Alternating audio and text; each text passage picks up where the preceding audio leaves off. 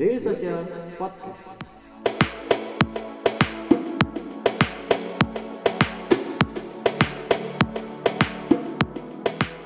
yang tadi menarik ketika lo ngomongin scalable karena eh, ini yang jadi bahasan berikutnya gitu adalah eh, menjadi customer centric si brand yang menjadi customer centric untuk scalable biasanya yang akhirnya eh, banyak orang pahami gitu ya. Terutama teman-teman yang di startup kalau misalnya look up-nya ke Gojek biasanya ngeliat wah mereka tuh customer centric ngedengerin banget nih. Konsumen tuh pengennya ini gitu. Terus ya udah gua ikutin gitu. Kalau misalnya tadi ya dari sosial media ya kita ngelihat oh trennya laki-laki itu seperti ini behaviornya perempuan seperti ini gitu. Eh emang seberapa penting menurut lu ya? Seberapa penting menjadi data driven eh bahwa kan sebenarnya data driven itu adalah buat yang teman-teman yang belum aware juga mungkin eh, adalah gimana kita mengambil keputusan basisnya adalah itu data Betul. atau apa yang eh, market apa yang ngasih feedback gitu ya, ya itu itu yang kita basisnya dari situ gitu Iya. untuk mengambil keputusan terus kalau misalnya kita ambil keputusannya dari situ Mm. Apakah emang kita menjamin bisa scale up gitu kan pertanyaannya akhirnya berikutnya Ya. itu karena kita udah punya visi bisnis sendiri gitu kan sebenarnya O- atau mungkin kalau teman-teman yang di UMKM udah punya arahnya bahwa ya gue mau bikin clothingan nih baju misalnya kan Oke.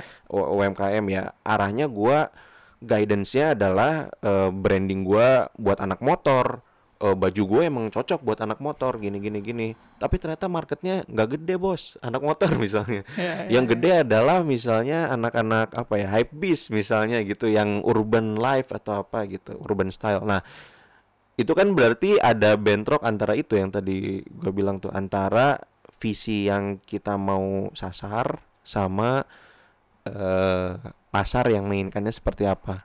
Menurut lu gimana tuh dengan fenomena itu? Eh, Oke, gua gua gua coba jawab ya. Jadi eh, sebelum kita masuk ke data, sekarang kan apa ya namanya happening banget, kayaknya itu udah jadi buzzword. Iya, makanya itu data driven data gitu. driven. Datanya mana? Sebelum ngomong datanya mana? Belum lagi kalau, wih datanya ini valid apa enggak gitu kan. Eh. Oke. Hmm, Kebetulan gue sebelumnya kerja di company data, jadi eh, ini menarik. Jadi pertama sebelum kita terjebak di data, Hmm. kita mesti tahu dulu apa yang kita ada di mana itu yang paling penting. Hmm. Balik lagi kita ada di mana dan ke mana kita mau tuju. di mana tuh dalam arti funnel atau apa Eh, atau fase bisnis fase bisnis, Oh, fase bisnis. kita ada di mana sih posisi Hmm, saat oke. ini Eh, terus kita mau bikin apa itu kan juga bagian dari situ ya jadi Hmm. kita perlu tahu eh, apa siapa 5 WA lah Hmm. kita perlu tahu ini kita apa terus terakhir itu kita mau ke mana karena kalau kita tahu kita siapa terus kita nggak tahu mau ke mana itu kan juga problem Hmm, akhirnya data yang kita kumpulin kan banyak oh yang kumpulin data hmm, Eh, ada istilahnya namanya analisis paralisis. Hmm. Itu ketika kita udah punya data, kita terjebak dalam data, akhirnya kita bingung dengan data tersebut. hmm. Terus ada lagi namanya istilahnya tuna data. Tuna data itu itu menarik tuh nggak bisa, nggak tahu bagaimana cara dapetin data yang diinginkan, Hmm. Dan nggak tahu bagaimana cara membaca data. Ah, Nah, jadi karena begini, dari kumpulan data itu jadi informasi, tapi nggak semua eh, data itu bisa jadi informasi. Hmm. Makanya kenapa ada istilahnya kayak data science atau misalnya data artis. iya iya Orang-orang yang memang ngubah data ini bisa jadi narasi, Hmm, bisa sesuatu yang diceritakan ulang. Karena kalau data itu cuma angka, nggak semua data itu jadi informasi, tapi informasi pasti kumpulan data. gue jadi inget kata-katanya ini om eh apa Budi, Pak Budi Raharjo itu Hmm. ada pakar IT dari ITB dia cerita kalau eh, ada istilah data is the new oil dia nggak percaya itu Oh, oke. dia dia, dia Kenapa? bilang Menarik. dia, dia bilang data is a garbage sebenarnya data itu Ah. data itu sebenarnya sampah aja Ah, iya, iya, iya, ya iya. kalau lu nggak bisa ngolah ya nggak akan jadi apa-apa gitu ya exactly your point tadi kan sebenarnya Jadi sebenarnya bukan data itu bukan uh, new oil tapi data itu sebenarnya kita harus mining. Karena Iya. kita dapatnya memang sam bukan sampah ya, pasir gitu loh. iya iya. Kita harus bisa mining bisa, Bisa. sampai jadi gold gitu loh. Hmm, Kalau enggak ya itu bisa jadi uh, sampah. Hmm. Terlalu banyak juga, terlalu banyak informasi malah kita nggak bisa ngapa-ngapain kan. hmm, Seringkali seperti itu. Jadi penting itu dulu yang kita perlu tahu. Hmm. Kedua, eh, nextnya kita udah tahu kita ada di mana, terus kita mau ngapain. Yang kedua mengenai konten tadi kan, oh ya kita mesti punya data driven. Enggak, yang paling penting adalah relevan. Contoh itu yang sebenarnya kata kunci dari kegiatan marketing itu adalah relevan. Seberapa kita relevan sih sebenarnya dengan audiens kita. Nah, untuk jadi relevan itu diperlukan data. Oke. Kayak gua target market gua kayak tadi misalnya clothingan. Oke, gua mau jual clothingan. Oke, clothingan seperti apa? Kan lu mesti identify dong. Titik lu ada di mana? Oh ya, semua clothingan eh, nggak bisa seperti itu. Karena tujuan itu harus spesifik. Contoh kayak ini gua pernah share juga sih mengenai sampo. Oh, gue pengen jualan sampo. Target marketnya siapa?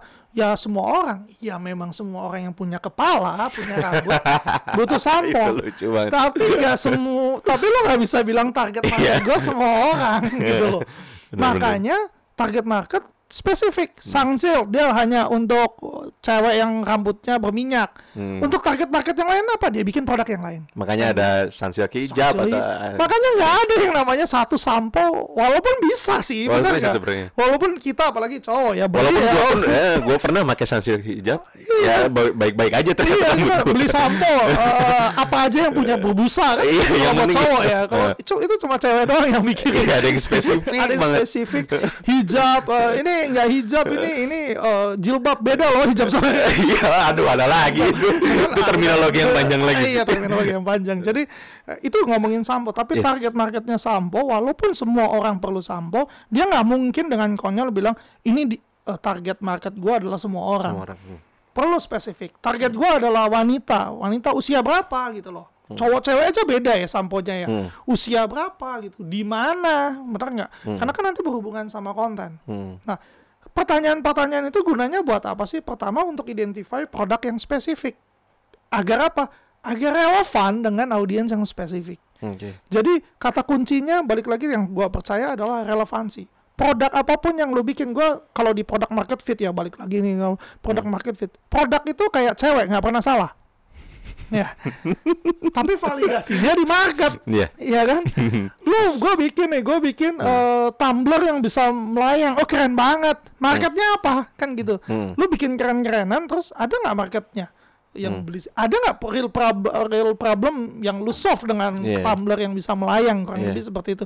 Walaupun bikinnya canggih. Nah. Kan seperti itu ya. Hmm. Tapi produknya nggak salah, cuma marketnya nggak fit gitu kan. Kemudian model bisnisnya mungkin nggak fit. Hmm. Nah, itu yang penting. Jadi kalau yang tadi balik lagi, gua mau bikin bisnis, oke. pertama lu mesti tahu uh, po- poin lu di mana dan ke mana lu uh, mau tuju. Ini sebenarnya solve dengan product market fit itu. Jadi nanti teman-teman bisa belajar tuh product market fit itu apa, cari dari sana.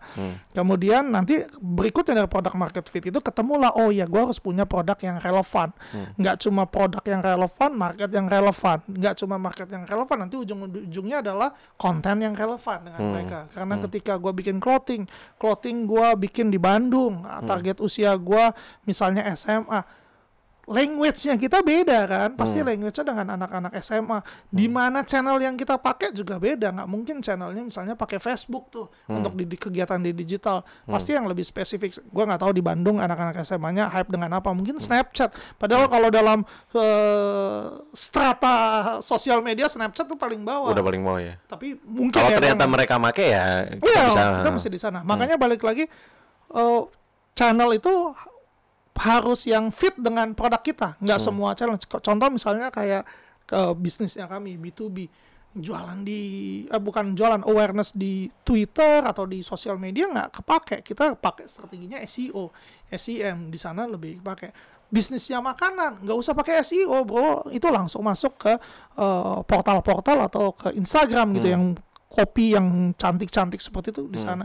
Jadi itu pun yang bikin kita jadi nggak lata. Sekarang lagi hype apa kita bikin. Oh sekarang lagi hype podcast. Semuanya bikin uh, podcast kayak tadi gua da- dalam perjalanan ke sini terus gua dengar salah satu podcast ada podcastnya tema apa bukan temanya segmennya itu adalah data visual gua dengerin beberapa tiga gua gua nggak bermaksud ini cuma gua berusaha gua dengerin tiga episode loh data Silakan dicari itu apa Ya, ya, podcastnya. silakan dicari.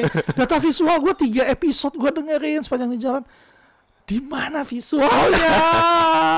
But- Alright. oh, Oke, eh, Tapi kan gini, eh, yang akhirnya sering jadi praktiknya pada pada- pada- kalau yang tadi kita ngomongin idealnya emang gitu. Iya. Tapi kan pada praktiknya kan ketika lu memulai bisnis pasti di kepala eh, ini kita nggak ngomongin dulu eh, untuk menjawab solusi atau apa ya, Iya, iya, iya, tapi untuk ya untuk nyari duit gitu. Udah itu Oke, oke. sesederhana itu kan paling ya gue mengeruk keuntungan ya segede-gedenya gitu. Akhirnya eh, yang dia bingung adalah mempertemukan itu antara apa yang dia bener-bener pahami oh nice. sama apa yang eh, bener-bener diterima sama masyarakatnya Hmm. lebih luas gitu. Kayak misalnya apa ya? Let's say let's say gua misalnya gua eh, bikin brand yang khusus untuk anak-anak yang suka Star Wars gitu misalnya. Ternyata ya gue emang ngertinya Star Wars misalnya gitu. Hmm. Tapi niche-nya tuh nggak gede. Jadi akhirnya ah, gue gimana scale up ya nyari tujuan gua udah bootstrapping segala macam kan adalah untuk nyari untung segede-gedenya gitu. Terus gimana dong gua harusnya Oke, gitu kan? oke, oke. mempertemukan itu antara eh apa yang gua beneran bisa gitu mudah lakukan ya. Ya relatif lebih gampang karena gua lebih ngerti gitu.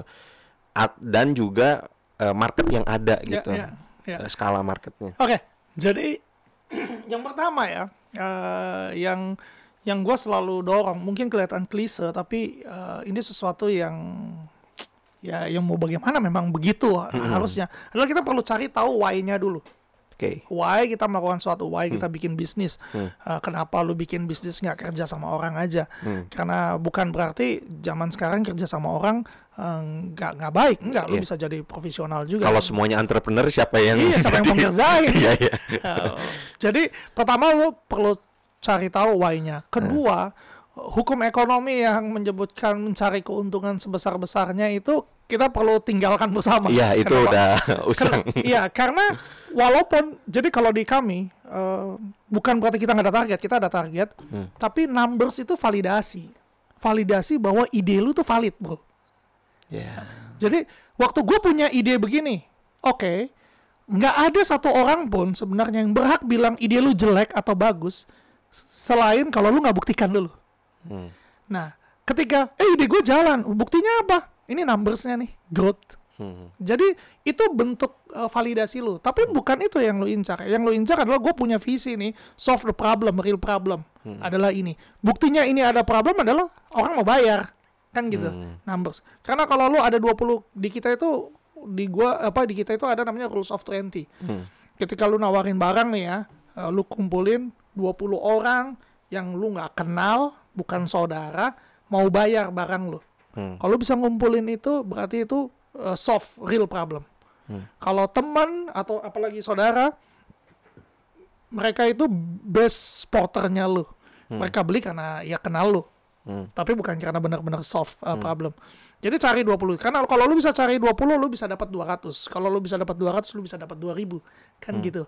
Tinggal produknya lebih baik, uh, lu orang yang ngerjain lebih banyak. Intinya seperti itu. Jadi namanya rules of 20. Numbers itu, target itu adalah validasi bahwa ide lu ini oh ya benar. Hmm. Uh, Ada orang yang make uh, kalau misalnya nggak berhasil, ya lu mesti pivot. Kan berdasarkan itu. Private yes. Ya, makanya pivot itu bukan ketika wah kita nggak untung nih, bukan, karena wah tractionnya udah nggak ada, numbersnya yang validasinya kita tadi udah nggak muncul, berarti kita memang harus bergeser. Karena yang kita pikir awalnya ada eh, problem di sana ternyata enggak gitu loh.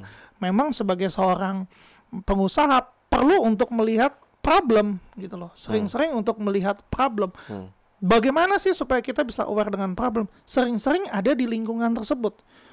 Gue pernah baca satu artikel, gue lupa namanya sih, eh, tapi foundernya IKEA itu ya, sampai dia meninggal, dia selalu naik pesawat kelas ekonomi. Dia pengen tahu eh, orang-orang di kelas menengah itu problemnya apa sih sering kali, Eh, bahasa mereka apa sih, Eh, cara mereka eh, mengisi rumah itu seperti apa. Ketika dia dekat dengan customer eh, dia, dia bisa bikin produk yang menjawab kebutuhan tersebut. Nah, itu kata kuncinya relevansi. Balik ke yang tadi lo bilang bahwa, eh, gue punya, gue senang Star Wars. Gue mulai dari situ. Memang selalu mulai dengan apa yang kita punya, benar ya? Hmm. Kita bikin Star Wars. ternyata nggak banyak gitu loh yang yang suka. Oke, turunan dari Star Wars sebenarnya solusi apa eh problem apa sih yang lu ingin solve? Gua ingin solve problem di mana orang-orang yang senang ketertarikan dengan baju eh, dengan superhero atau film tertentu itu bisa eh, memanifestasikan itu dalam bentuk clothingan. Akhirnya lu turun, oh nggak cuma Star Wars doang loh, ternyata banyak gitu loh yang lu bisa nurunin dari sana. Terus diferensiasinya apa? Biasanya orang selalu bilang, oke diferensiasi produk lu apa dengan Nah itu tuh eh, bahasan yang kadang-kadang orang tuh masih bingung untuk memulainya karena kan bisnis baru terutama ya. Kalau ditanya USP-nya apa gitu Iya. kan, wah ya gua mirip-mirip lah sebenarnya sama Gojek, Iya. cuman bedanya gua warnanya biru misalnya gitu atau apa. Ya, atau atau yang paling sering yang paling sering itu adalah sebenarnya sama, tapi karena nggak mau dimiripin kita cari beda-beda Jadi itu ya makanya akhirnya Oh. di akhirnya dicari-cari gitu. Akhirnya dicari-cari. Gimana kalau dari pengalaman lu gimana Oke, nentuinnya? nah menarik. Dari pengalaman gua ya, eh, ada yang namanya value proposition. Value proposition itu eh, nggak ada, nggak ada benar-benar dua barang yang sama. Kecuali kalau lu memang bikin barang tersebut, produk tersebut untuk berkompetisi dengan dia, ngerti nggak? Kayak salah satu brand kopi ada, gue bikin ini untuk ngalahin Hmm. eh, A, si B atau Yes. siapa pun. Biasanya yang untuk ngalahin kayak gitu nggak pernah menang gitu loh. Selalu jadi second. Kenapa? Karena dia selalu lihat si kompetitor. Kalau lu bersaing dengan lihat kompetitor, lu mau nggak mau taruh dia di depan lu, betul nggak? Yes. supaya mudah kelihatan gitu. Makanya lu nggak pernah bisa ngelewatin dia. Nah, value proposition itu adalah eh, bagaimana produk tersebut itu bisa solve problem yang lu anggap juga sebagai problem. Eh, gua ngambil contoh untuk value proposition ini. eh, Oke deh, eh, sampo deh balik lagi ke sampo tadi. Ada banyak banget sampo, jadi sampo, dan kayaknya bakal masih banyak lagi eh, sampo jenis sampo yang akan keluar di depan.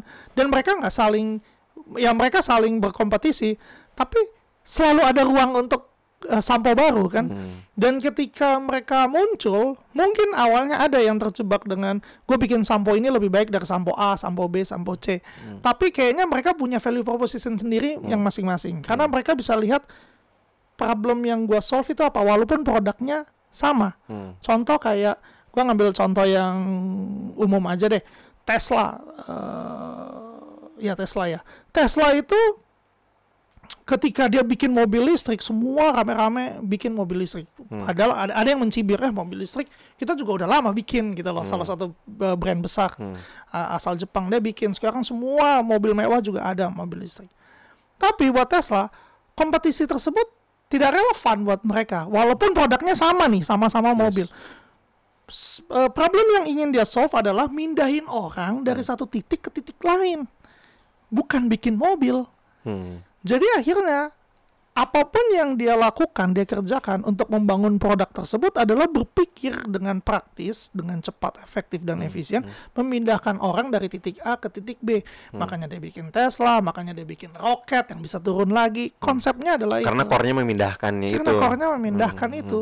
Jadi walaupun produknya kelihatannya sama, tapi value propositionnya aja beda. Lo nggak Yeah. bisa bisa head to head eh, seperti itu. Contoh lagi misalnya eh, yang udah unicorn deh, Eh, hmm, Tokopedia.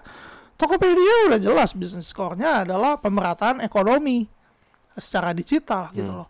Sama Bukalapak apa? Apakah mereka head to head? Enggak, masing-masing punya value proposition yang berbeda. Bukalapak itu kenceng dengan UKM-nya loh, dengan komunitas eh, UKM-nya dia ngebangun build di sana. Ta- Di Tokopedia nggak lakukan seperti itu. Dua value proposition yang berbeda. Yes. Jadi gua nggak tak, gua nggak pernah takut dan gua selalu bilang jangan takut dengan kompetisi. Eh udah ada, udah banyak. Hanya karena ada satu ada satu produk lagi nambah di situ, bukan berarti eh, tidak ada market gitu loh. Yeah. Yang lu harus geser adalah value propositionnya. Hmm. Kenapa sih? eh, so- problem apa sih yang sebenarnya lu ingin eh, selesaikan? Social Podcast.